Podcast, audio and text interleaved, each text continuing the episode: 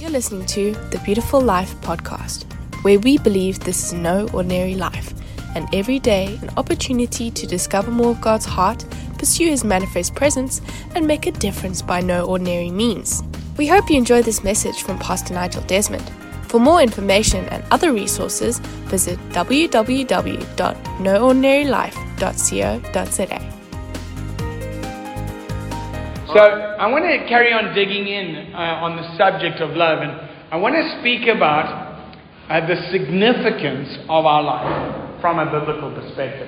How do we find biblical significance? And it's been interesting. The more I've been digging in on the subject of love, just feeling like that that was God's word for us as a community th- uh, this year. It's funny how just things start coming to you. So I was reading a Virgin Active magazine, I think it's called Activate or something.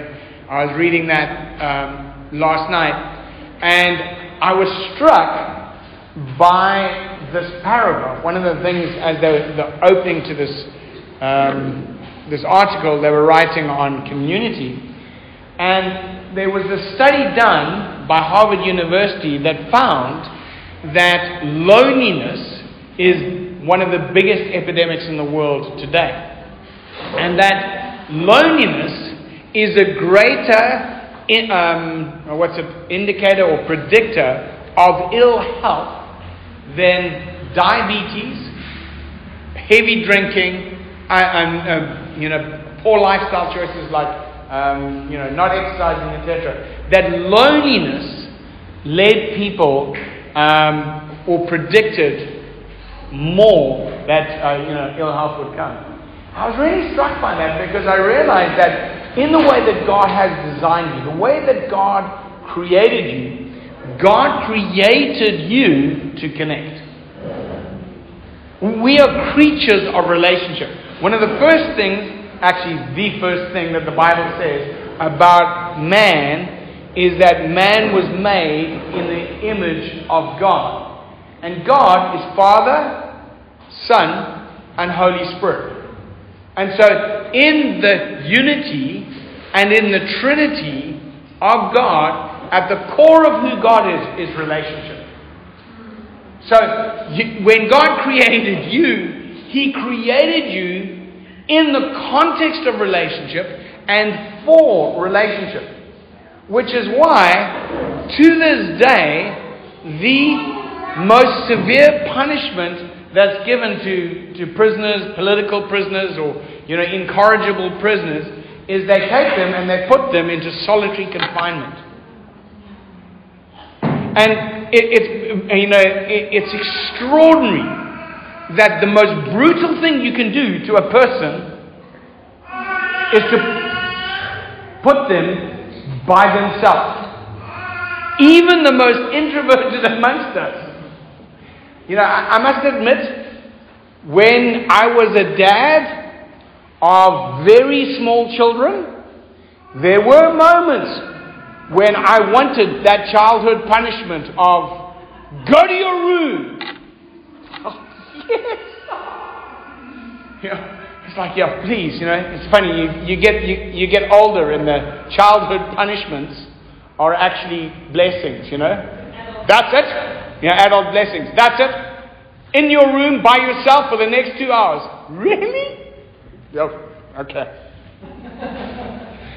but if it extends for a longer period of time, it becomes unbearable. And the reason for that is you were made, you were created to be known, to be seen, and to be loved. That's amazing. In your design, you were known, you were made to be known, to be seen, and to be loved.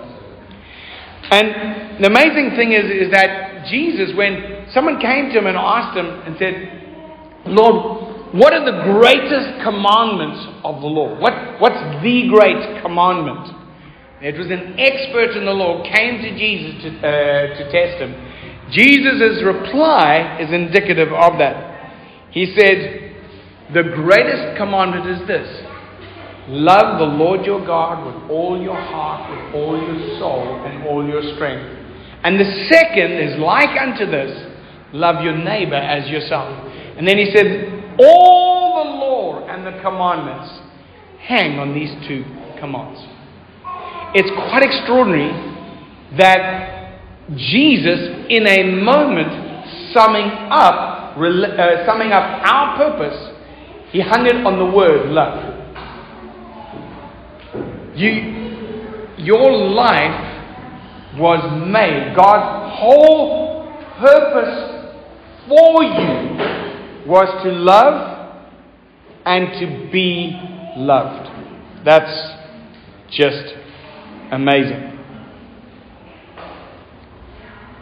The, when you get to heaven one day, I believe that that's going to be the summing up of our lives.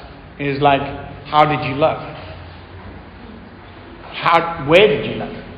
Not only that, but it's actually it's a step back from that. It's actually going to be, did you stop long enough to be loved?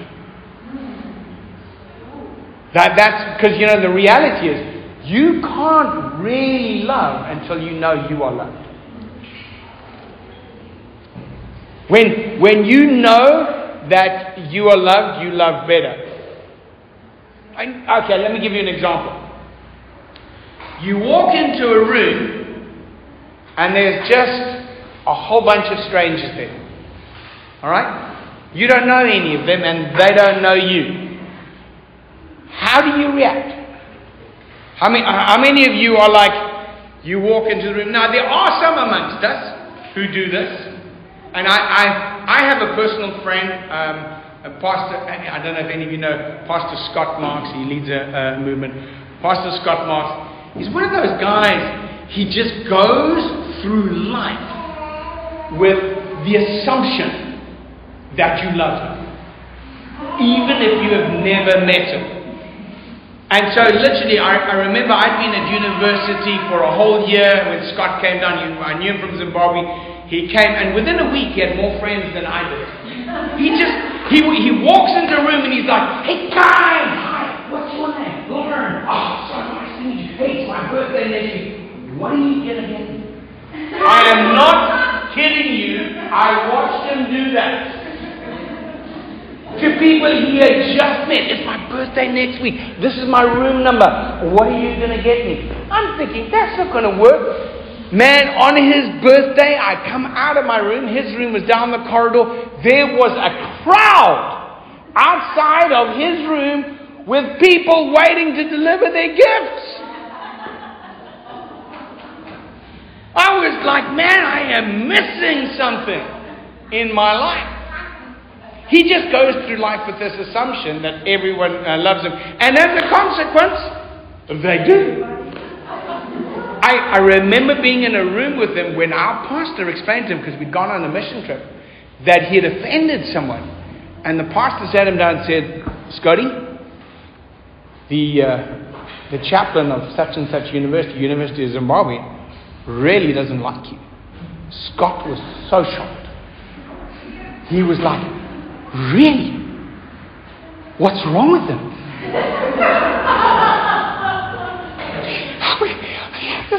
Jesus, I want some of that. But for the most of us, we will walk into a room if we don't feel seen or known, we, we kind of tend to pull back. Am I right? We, we kind of like, you know, feel a little uncomfortable. And maybe, hi, I'm Nigel, who are you? You start to get to know people. But what is it like when you walk into a room with your family or the people you know and love, your people? You walk in, it's like, my people! like when you come to church on Sunday morning. Like, hey, these are my people. Yes, all my favorite people. Your joy goes up. Do you know you were designed for that? This, this, is, this is part of a, God has made us to connect with one, uh, one another. True eternal identity and significance is rooted in love. In being loved and giving love. In the end, that is the thing that's going to count the most. In God's kingdom, relationship is the core, the grid, the lenses of everything. Of everything. In fact, if you read the Bible through any other lens than a relational lens, you're not going to get it. You're going to miss the message of the Bible. Because in God's kingdom, as it is in many things in life, it's not what you know, it's who you know that gets you in. Come on. When you get to heaven, Peter's not going to be at the pearly gates saying, Ah, yes, nice to have you here. Sue, it's, we've, been, we've been watching you. Um, just come in. There, you've done a great many years of study. Come in, there, uh, sit down, the paper's on the desk, there is an entrance exam. that is not how it's going to go. But many Christians live as if that was how what was going to happen. That you know we need to study because there's going to be an entrance exam, and if we get it wrong, and if we don't know the meaning of you know the millennium or the eschatological, ontological epiphany of all time, we might not make it. No, it's not going to be like that. It's going to be, hi, Sue. Whose friend are you? Come on in. Sue will walk up to the gates and Peter will say, hello. And she'll just say, I'm with him. Oh, come right in. That's the kingdom. The kingdom is I'm with him. I'm with Jesus. He's with me. And our journey on earth is to develop that relationship, learning to receive His love, and consequently learning how to release and give His love in the world. Turn with me in your Bible to um, Exodus chapter 20. So my iPad chooses this moment to update my Bible app. Okay. So great moment. Okay. okay, it's updated. Wow. Well done, iPad. okay, Exodus chapter 20, and we're going to read the Ten Commandments, the law.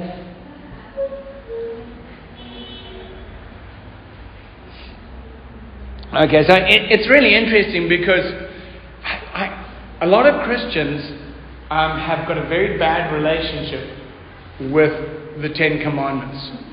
Because they think that, okay, now we are in the New Testament and we don't need the law uh, uh, anymore. And so, in fact, I've actually done this with many Christians and I've asked them, can you tell me the Ten Commandments? And, and many Christians, you know, ah, ah, love your neighbor as yourself. Um, something, something about the Sabbath. And it's like, actually, no. And often it's because they feel like if they know the law, they're being legalistic. But actually, it's not so because I, I love this statement. I've said it a couple of times uh, this week. In the, um, in the Old Testament, the New Testament is concealed. But in the New Testament, the Old Testament is revealed. When you take the New Testament as the lenses in which you peer into the Old Testament, you will see what was hidden there all the time. You see, the reality is, the Old Testament, you know, some people think that in the Old Testament God was grumpy. And then he cheered up in the New Testament. and they're like, they have this mindset that Old Testament, grumpy God. New Testament, happy God. Which God do we want to serve? Happy God. So I'm not going to venture into the Old Testament. It's not true. God has always been the same God. He is just, the Old Testament showed us that actually we can't come into relationship with God through our own effort. And actually, it's by grace that we are saved. But it also simultaneously reveals the nature of God. So I'm going to look into the Ten Commandments. Very, you know, I'm not going to do a deep, deep, deep dive in it. But I want you to see some amazing things about how God manifests the love of God in the Old Testament and in relationship. So, uh, Exodus chapter 20, uh, verses 1 through to 17 is the Ten Commandments, but we're not going to read all of them. I'll just read first 4 or 5. Verse 1 And God spoke all these words I am the Lord your God who brought you out of Egypt, out of the land of slavery. You shall have no other gods before me. By the way, I just want to say, and this is me just being pedantic, the first commandment is, You shall have no other gods before me. It isn't, I am the Lord your God who brought you out of Egypt. I've heard many Christians say, First commandment, I'm the Lord your God who brought you out of the land of Egypt. No, that's a statement. Not a commandment. Okay, anyway, sorry, I'm just I, pressing on. Pressing on. Forgive your past. You shall have no other gods before me. You shall not make for yourself an idol in the form of anything in heaven above, or on the earth beneath, or in the waters below. You shall not bow down to them or worship them, for I, the Lord your God, am a jealous God, punishing the children for the sin of the fathers to the third and fourth generation of those who hate me, but showing love to a thousand generations of those who love me and keep my commandments. You shall not misuse the name of the Lord your God, for the Lord will not hold anyone guiltless who misuses his name. Remember the Sabbath day by keeping it, uh, keeping it holy. Six days shall you labor and do all your work, but the seventh day is a Sabbath to the Lord your God. On it you shall not do any work, neither you, nor your son, nor your daughter, nor your manservant, uh, nor your maidservant, nor your animals, nor the alien within your gates for in six days the Lord made the heavens and the earth, the sea, and all that is in them. But he rested on the seventh day. The Lord blessed the Sabbath day and made it holy. Honor your father and your mother so that you may live long in the land um, the Lord your God is giving you. Okay, then it's do not murder, do not commit adultery, do not steal, do not give false testimony against your neighbor, and do not covet your neighbor's house, uh, wife, manservant, maidservant, ox, donkey, or anything else. So those are the ten, uh, ten Commandments. So, how are we to understand the Ten Commandments? Well, it's interesting because many people read the Ten Commandments, but because they don't start at, I am the Lord your God who brought you out of Egypt, out of the land of slavery, and just jump to the commandments, they, they miss the whole point. Because you see, the preamble are the lenses you're meant to put on in order to read the commandments. Because the commandments don't bring you into relationship with God. No, they were already in relationship with God. So God's saying to them, I'm the guy who came to Egypt where you were enslaved. I'm the guy who came looking for you. Me. I am, uh, I am, which is his personal name, the Lord, your God. That's awesome. He doesn't say, I am God. I am the God. I am the amazing God. He could have said all of that, but he doesn't say that. He says, I'm the guy, the Lord your God, the Lord your God. What's he speaking then? He's saying, I'm the one who's already in relationship with you. And then he goes on to describe the boundaries of that relationship. The Ten Commandments weren't meant to bring you into relationship with God because they can't. It's not by your obedience that you come into relationship with God. It's by God's grace. You know the most amazing thing is God delivered the Israelites out of Egypt, many of them got delivered unwillingly. it's, it's, like, no, no, we don't want freedom. We want to go back to the next parts of Egypt. Freedom. We don't want to live. no, they just let us go and be slaves. And God said, no, I've got a better plan for your life. So he's saying, basically, he says to them, hey, I'm the guy who delivered you out of Egypt. I'm the guy who overcame your enemies. I'm the guy who provided for you in the desert. I'm the one, when you were thirsty, I'm the one who had Moses speak to the rock and water came out of it. I'm the guy who provided manna and quail and, and a pillar of fire and a pillar of smoke.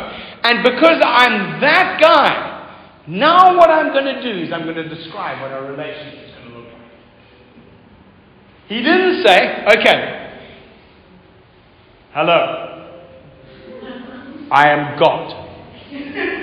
If you want a relationship with me, you better do this.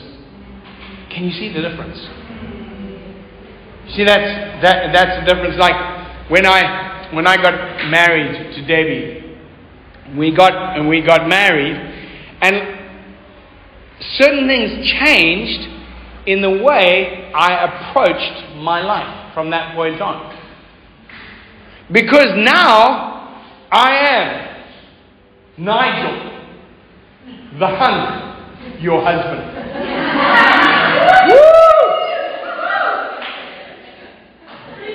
And because now I am in relationship with her, the first commandment is, I shall have no other wives but you. And thou shalt have no other husbands than me. But what we are doing is we're, we are describing the boundaries of the relationship that we have because we want to protect it because it's precious. Do you see what I'm saying? And that's what God begin, uh, begins uh, to do here. And the preamble is the lenses through which we view everything. See, so many of us, we, we want to serve God. We want to, uh, to love God.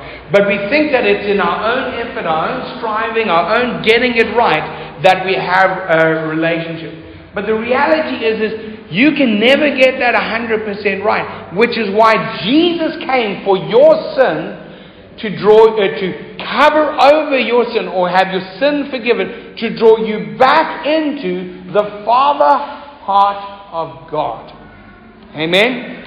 And so God gives them the 10 commandments. The first commandment is you shall have no other gods than me. You know, one of the things there are many truths that you can get out of this. But one of the most amazing things that we get out of this is that actually there is only one truth. Truth is not relative, contrary to what the world tells us. And why is this important? Because have you ever felt have you ever felt like life can gaslight you? You know, you you, you think, man, I, Am I losing my mind? Because it feels like, I know this is true, but it just feels like that's true. Amen? It's like, you know, I was, I was telling Sagwadi the, the old joke of the, the man who wakes up on, on Sunday morning and he says, he says to his wife, I, I don't want to go to church. I don't want to go to church. And his wife said, but we have to go to church. No, I don't want to go to church. I, I really, I, I don't, don't, want to go to church. I'm tired. I've had a long week. I'm, I, I don't, I, I don't know. And she says, but you have to. He said, why?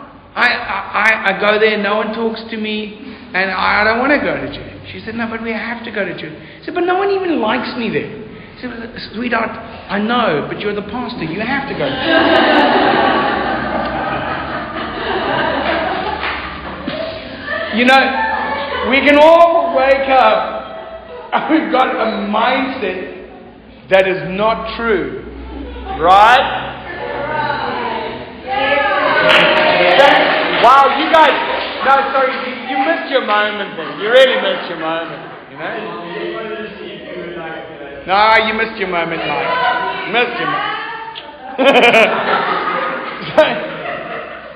life can gaslight you and, you know, you, you can go through times where you feel like, man, I, I feel like God's not there anymore, that He doesn't love me. I, I, I don't know if it's really true that God has a good plan for my life. Well, it's in moments like that when this commandment is for you. Because you know why? Because God's word is the truth. His word is the, uh, is the truth. There aren't many perspectives on this. This is why, when, when we look, uh, look at this, so much of our world would just be sorted out. They obeyed that commandment. Because for people who wake up and say, you know what? I think I'm a man born in a woman's body. Well, you might think that, but God's word is the truth. And your perspective on something doesn't make it so. God's perspective. In, in, the, in the New Testament, Jesus talking about the love of money, he says, he, has got this amazing statement. I actually found it during uh, worship. Let me just read it to you. It says, The eye is the lamp of the body. So then, if your eye is clear, your whole body will be full of light. But if your eye is bad, your whole body will be full of darkness. If the light that is in you is darkness, how great is that darkness? I can, for years I used to read that and think, what are you talking about, Jesus? You know, if your eye is clear, your body is full of darkness. And then it goes on and says, For no one can serve two masters, for either he will hate the one and love the other, or he'll be devoted to one and despise the other. You cannot serve God and wealth. What's that talking about? Well, the key is in this. When it says, if your eye is clear, the Greek word there is the word, um, I'll read it to you. It is from haplos, which means single. Single. If you have got one perspective, not two perspectives, if you've got God's perspective, if you haven't got two gods, he goes on and says, listen, you know, you can't serve God and wealth, but it can actually be God and fame, God and popularity. You can just fill in the blank there. If you have made God your God, then everything will be full of light. You will see clearly to navigate through your life. This is why the first commandment is so important. Because there are times when you're going through life and it feels like the clouds are closed in uh, around your life and you can't see. And it's at that time that you need to say, you know what? I'm believing I am who God says I am, and He is who He says He is. And then you have light to navigate through your life. Contrary to what the world tells us in today's day and age, truth is not relative. There is one God he is our God. He has called us out of darkness. He's called us out of Egypt, and He's bringing us into inheritance of freedom. Amen? And you were made for God. I love that. I love the fact that He identifies Himself as your God. It's an amazing statement for the God of the universe to so identify Himself with us. Isn't that amazing? The second commandment is You shall not make for yourself an idol in the form of heaven above, or on earth beneath, or on the waters below. You shall not bow down to them, for I, the Lord your God, am a jealous, jealous God, punishing the children for the sin of the fathers to the third and fourth generation of those who hate me, but showing love to a thousand generations of those who love me and keep my commandments. Why is God so um, on this thing about idols? Is he insecure? No, not at all. The first thing that the Bible says about you and me when we were created is that we were created in the image of God. So you literally are an image of God.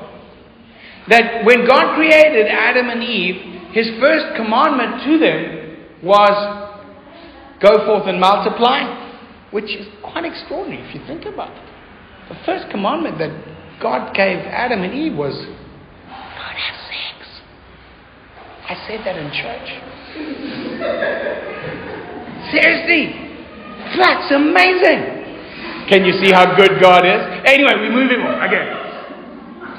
But my wife's blushing on the front here.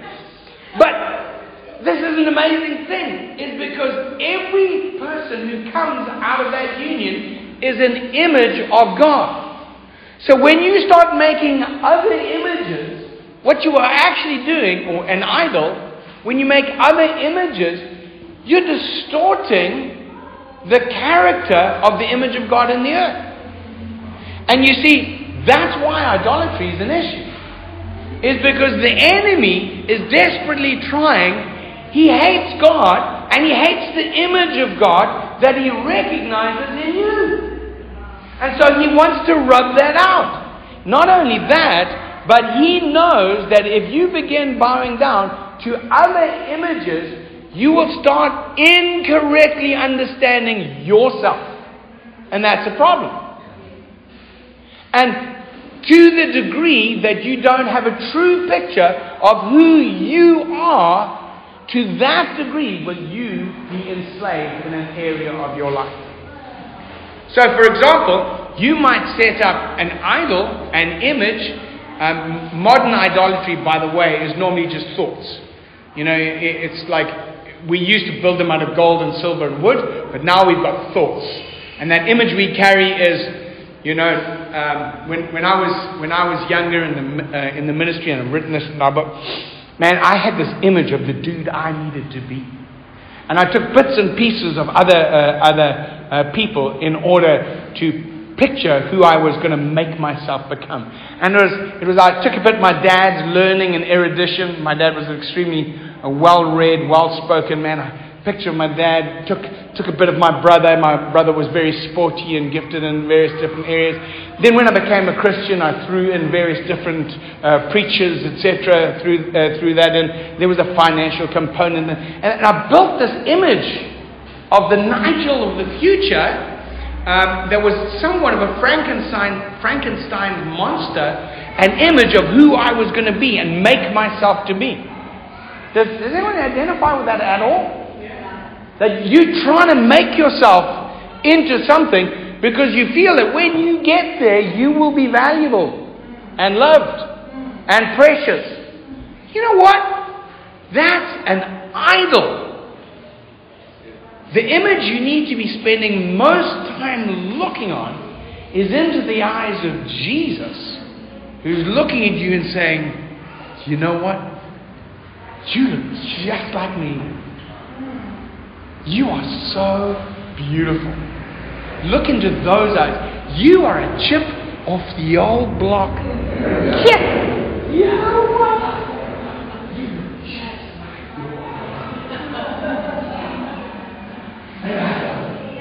I must admit, that's one of the greatest things about being a dad. Is, you know, I, I, I love it. even just this week, my, my son, my son's living with us at the moment, and yesterday, the day before, we're sitting at the table and uh, he's just eating, as boys do. Uh, maybe I didn't need to clarify he was eating because, you know, he was at the table, he's eating. And he was just eating. But I looked over at my son, my son is who, whom I love. And I just saw this bear of a man. I mean, he's just, he's just this big dude. And he's a dude you know? He told, he told me this week someone tried to insult him and said to him, Oh, Daniel, you're just such a, such a boy, such a man. And he went, Oh, thank you. and they were like, Wasn't meant to be a compliment. He said, Yeah, but it was to me. I love that. And there was something in me that just, I said, I got up, I said, Give me a hug, boy. And he just gave me this great big bear hug. There's something in us. Do you know that's our Father? is with you. He looks at you and he recognizes the image of himself in you. He's like, ah, that's awesome! That's why the image is so important. Commandment number three the name. What's with the name? It's so much more than just don't swear. It's so much more than don't use the Lord's name in vain. The Bible in the New Testament says that the, uh, uh, the Father in heaven, from uh, whom every fatherhood on earth is de- uh, derived. Why is that? It's because we carry His name. When I, when I grew up, my dad and my mum used to say things to me. They would say, Don't do that. You're a Desmond. I was like, Okay?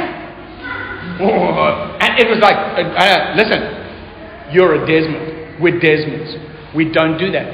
I don't know what they were talking about. But after a period of time, it just became a thing of, apparently, I'm a Desmond. And because I'm a Desmond, I can get through that, I can do that, and I can't do certain things because I'm a Desmond. It just got in there. But you know what? We carry a higher name, and it's His name. And so when you carry the name Christian, when you carry the name or you're identified with this God, it speaks about the character of your family. And we carry Him wherever we go.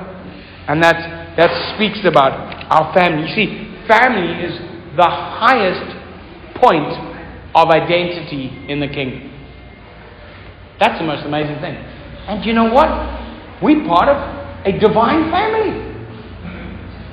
We're part of a divine family. I, I love, you know, when different church cultures, people are like, hey, brother, hey, sister. We don't generally do that, but there's something powerful in that. The problem is it became religified and then people don't like to do it. But man, there's something powerful in that. I'm learning Xhosa at the moment. And one of the things that first struck me about Xhosa was that you greet everyone, the whole human race, like their family. That's Molo Buti, Molo Sisi, Molo Tata. I'm like, wow, the whole world is family. You see, in carrying the name of God, we say we're part of that family. And then I'm going to just do the last one the Sabbath. What's the Sabbath about? And the rest, it's more or less self explanatory. The Sabbath is about this. After all that, when God, God establishes who He is, our family, our identity, His nature, His character, His nature in us, then before we get to the other things, He's like, okay, just stop for a moment. Rest. Rest. Because you know what? Everything in the kingdom is birthed in rest. He works first. This is the amazing. The Bible, you show uh, the creation story says God works, God works, God works. Man is created on the sixth day. His first day is rest. So man becomes aware in the presence of God. And what should we do? God says, rest. That, that was Adam and Eve's first day. What, what's the first thing we're going to do? Ah, you know what? I made you. There's a patch of weeding that needs to be done over, uh, over there. Like, you know, like God. No, no, no, no. It's hey, hey, whoa, whoa, whoa. God is literally. I've done all the work to set this up. This is the first thing I want you to do. I want you to rest and be with me. That's amazing. That, that's the basis of a powerful walk with God. It's you start in rest and being with God. That's the power of the Sabbath. And then you'll go on and you'll see. The principles that God releases are family, honoring fa- uh, father and mother, the principle of the protection of life, thou shalt not murder, marriage and, uh, uh, and covenant, protection of property, justice and truth, and then again, um, idolatry. Coveting is idolatry in, uh, in another form. And so those principles set up what it looks like to love people. That, that actually, the first four commandments are about loving God. The next six are about loving people. This is the, these are the boundaries and the parameter parameters of our life. The law was not given to bring you into relationship, but it does describe the relationship. It puts boundaries around things that are precious. For example, thou shalt not murder. It puts boundaries around things that are important. How many of you have guessed that not killing people is an important part of, of being a human being? Okay, one or two of you haven't. We've got this course. A little bit concerned. I was, I was mentally thinking, okay, I need to speak to that person over tea, you know, about their murder habit. Um, you know, so, so, you know, the law, God gives His law to describe things that are precious and valuable. Marriage and covenant is valuable. Life is valuable. Property, ownership, it's valuable. The first property God gives you is you. The first thing you get to own is you. Justice and truth. It's valuable to God. Amen? And um, and, and the last one, do not, uh, do not covet. That inner, uh, inner world, that you don't allow your inner world to be polluted by envy and, uh, and lust. And so, as we dig into the subject of love this, uh, this year, I want you to position yourself in this place of knowing that God has called you into a relationship. He went looking for you. You didn't go looking for him. That's the most amazing thing. He went into Egypt and he said, I'm calling you out. For many of us, we were very unwilling deliveries. When the Lord came looking for me, I fought as hard as I could not to go to the Christian meetings I was invited to. I, I literally, uh, there was a weeks long mission at my school, and um, it was like every person in the school kept on knocking on my door. I went, I went the first night, and God got his hook into me, and I could feel, I could feel the call of the Holy Spirit. And I was like, I'm not going back to that meeting. That's scary. I'm not going. And I became uncharacteristically studious. And the next night, someone knocked on my door and said, Nigel, you're coming to the meeting? And I was like, uh, no, I've got to study. I had never said that statement before. and they left. Two minutes later, tuck, tuck, tuck, someone, you know, like by, by the fourth, fifth person, my excuse of, I have got to study, I was like, okay, and like a meek little lamb, I went there. Second night, came back, went into to, um, the, the guys, uh, the preacher who was in our uh, residence to tell us, and I went in and I argued with him as much as I could because I did not want to become a Christian. And I fought against this guy, and everything I tried to say that had been so effective in my argumentation before just did not work. And so I went back to my room and I made a deal with God on the quiet. I said, God, listen, okay, I'll give my life to you on the quiet. I surrender, but don't tell anyone. Because I've got a wreck, Jesus. The next day I went into that, I was quiet, didn't say anything. I just listened this time. I wasn't arguing because I was secretly on the team.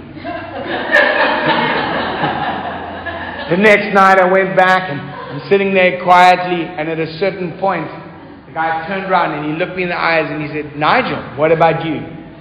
Have you given your life to Jesus? And he asked me this question publicly in front of all my friends and all the juniors and everyone, and I'm like, like a deer in the headlights. And I realized this was my moment. I would either own up or deny God, and it was a crossroad in my life. And I can remember looking at him going, Yes, yeah, I asked Jesus into my life two nights ago. And everyone was like, because my, my nickname wasn't a very nice one at that stage. They, they called me Demon. they dropped the S and the final D because I was a nasty piece of work. Trust me, I'm your pastor. Okay, confession time. I remember walking out of that hallway, out of that door, into the hallway, and the manifested presence of the Holy Spirit dropped on me for the first time that I can remember. It was so unlike anything I'd ever felt. It was so tangible that I literally felt like I was floating down the corridor. For years afterwards, I used to think back on that moment and, and wonder, did I levitate down the corridor? It was so real, this feeling of floating. I don't know if it was that just the burden of my sins came off or just, I, I don't know what it was, but the manifested presence of God just covered me in, uh, in that moment. And I want to tell you something. I didn't go looking for God, He came looking for me. You didn't go looking for God, God came looking for you. God knows you. He, lo- he loves you. So this year, this is what God is called, I believe, God wants for you. God's saying, stop. Stop. Let me love you. Let me love you. Let me fill you with my love. Take on you my perspective on your life. Believe my word stronger than anything else. Believe my truth my word. If you want to know who you are, look in my face. Have that image in, uh, in front of you. Have that image, nothing else. No other idols. If you want to know whose you are, remember you part of this one divine family. You belong to Jesus. And then rest in Him. Amen? Let's pray. Lord, I thank you for what you're doing, for what you have done, and what you're still to do. Lord, I ask that you would release wisdom and revelation in us, that we would know the boundaries and the borders, or actually, Lord, we would know the dimensions, that's what I'm looking for, the dimensions of your immense love for us and in us and towards us.